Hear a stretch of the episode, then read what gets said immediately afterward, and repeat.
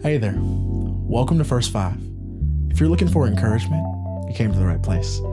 Let's dive in.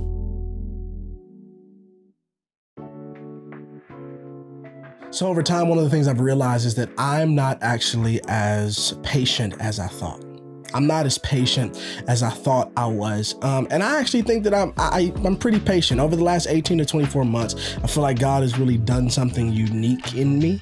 Like he's he's really trained out a lot of my ambition. Don't get me wrong, I'm still very ambitious, but he's really trained out, weeded out a lot of the ambition that like I held so deeply in my soul that really was like attached to my character.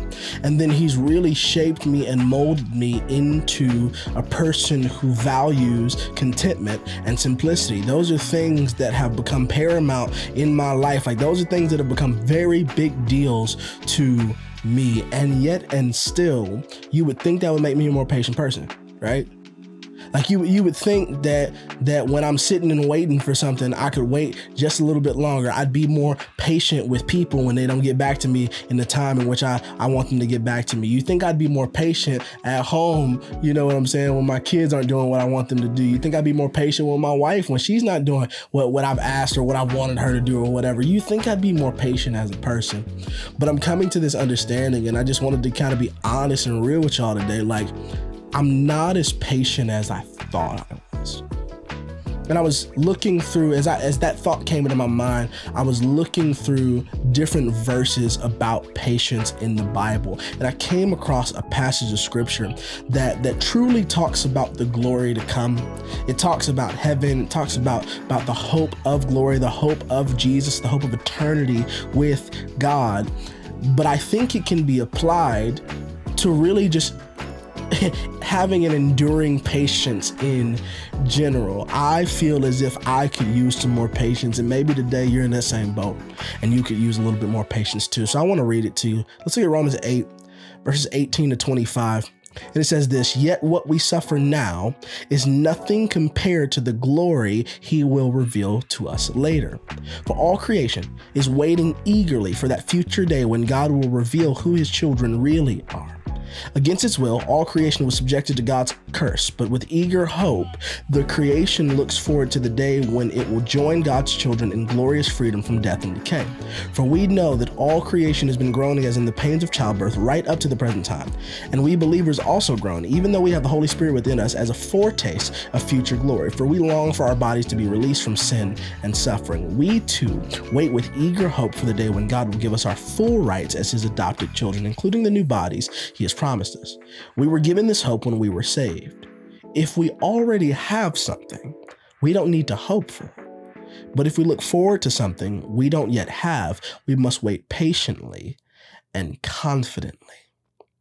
Man, that's so good. I want to start even just from the top where it says, Yet what we suffer now is nothing compared to the glory he will reveal to us later. Another translation says, Our present sufferings cannot compare to the glory that will be later revealed. And yet, how often do you and I get stuck in the present suffering? What we're going through, the situation that we're going through, how our lives are currently being lived. Like, how often do we get stuck in the present suffering and we miss what God is going to do in the future?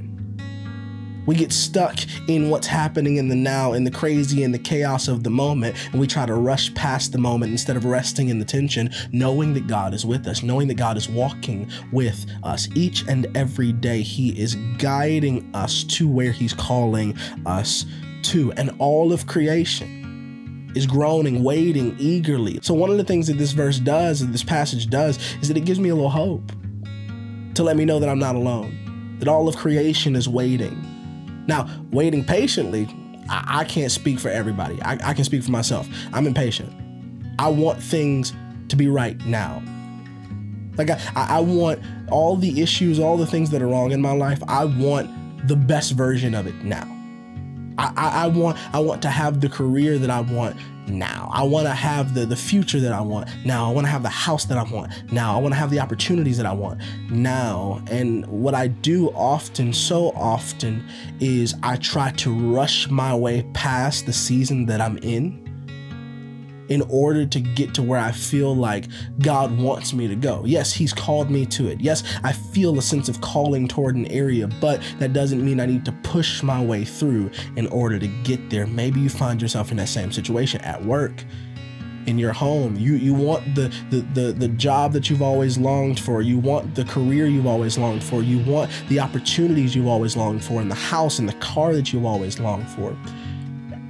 And you're in a season of struggle or a season of high stress. Frankly, you're just in a season of of waiting, waiting on the next thing, waiting for God to come through in a particular area and your waiting is not very patient. But let this be an encouragement to you today is that you are not alone. All of creation is waiting for things to be made right, for things to be made new.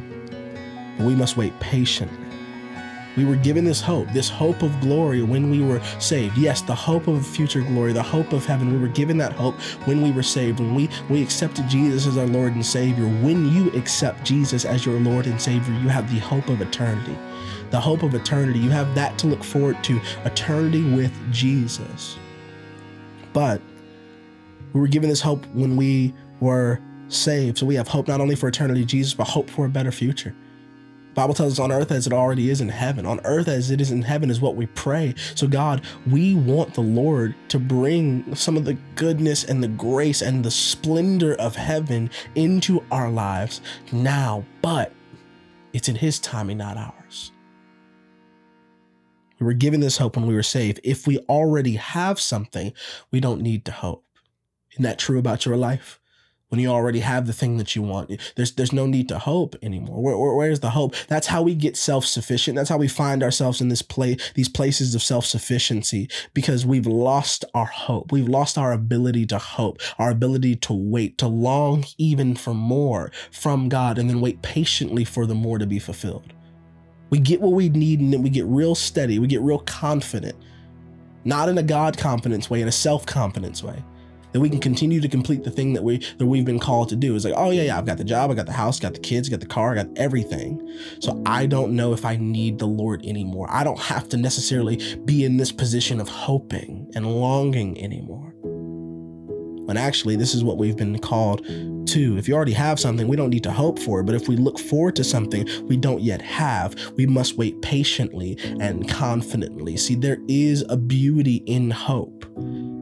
There is a beauty in waiting. There is a beauty in having hope for the future. And I think our impatience at times strips us of the hope that we should have. Our impatience strips us of the hope that we should have a hope for a better day, a hope for a better life, a hope for the Lord to come through and move in power, but we have to wait.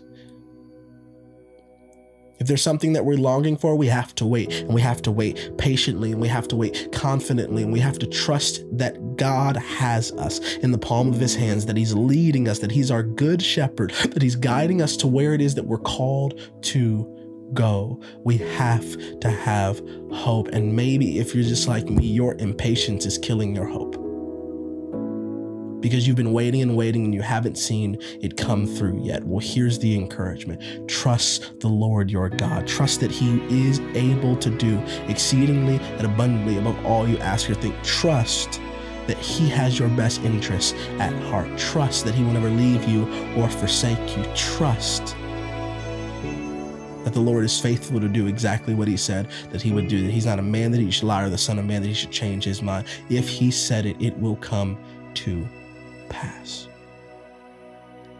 So, let's work toward an increase of patience today.